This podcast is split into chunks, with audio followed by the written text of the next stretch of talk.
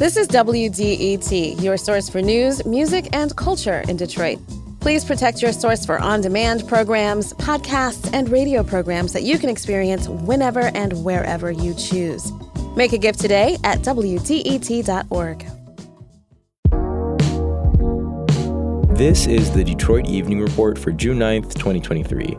What's good, y'all? I'm Juma Say with WDET News. The Detroit Health Department has continued yesterday's alert flagging poor air quality in the city. The haze comes from wildfire smoke out in Canada, but things are clearing up a bit. Though Detroit was ranked with the second poorest air quality in the world by the IQAir Air Quality Index on Wednesday morning, the city moved down to 16th as of 1 p.m. today. The weather forecast also predicts rain on Sunday, which will further help clear wildfire pollutants. Until then, officials suggest staying indoors. You can stay safe by closing your windows, avoiding outdoor activities, and running an air purifier if you have one. If you do need to go outdoors, consider taking a mask with you. Distinguished professor, author, and Detroit native Michael Eric Dyson comes home this weekend. Dr. Dyson's returning to Detroit to take part in an early Juneteenth celebration. He's joining Make It Count, a local nonprofit focused on banning flavored tobacco products for a lunch and learning event at the Detroit Historical Museum. The conversation will focus on the tobacco industry's use of flavored products to target young people. This issue has been especially relevant in Michigan, where addiction rates are high in young communities of color. Officials in the Michigan State House and Senate are actually considering a bill right now that could end the sale of flavored menthol and tobacco products across the state.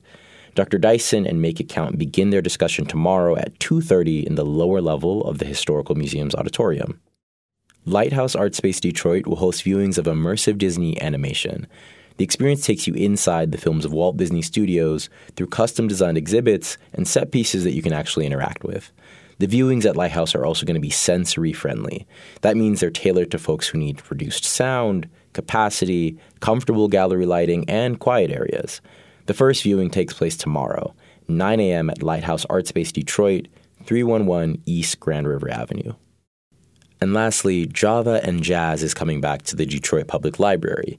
It's essentially a series of outdoor concerts that are going to take place at the library from June through August. They'll happen on the lawn, that's on Woodward and Kirby Avenue.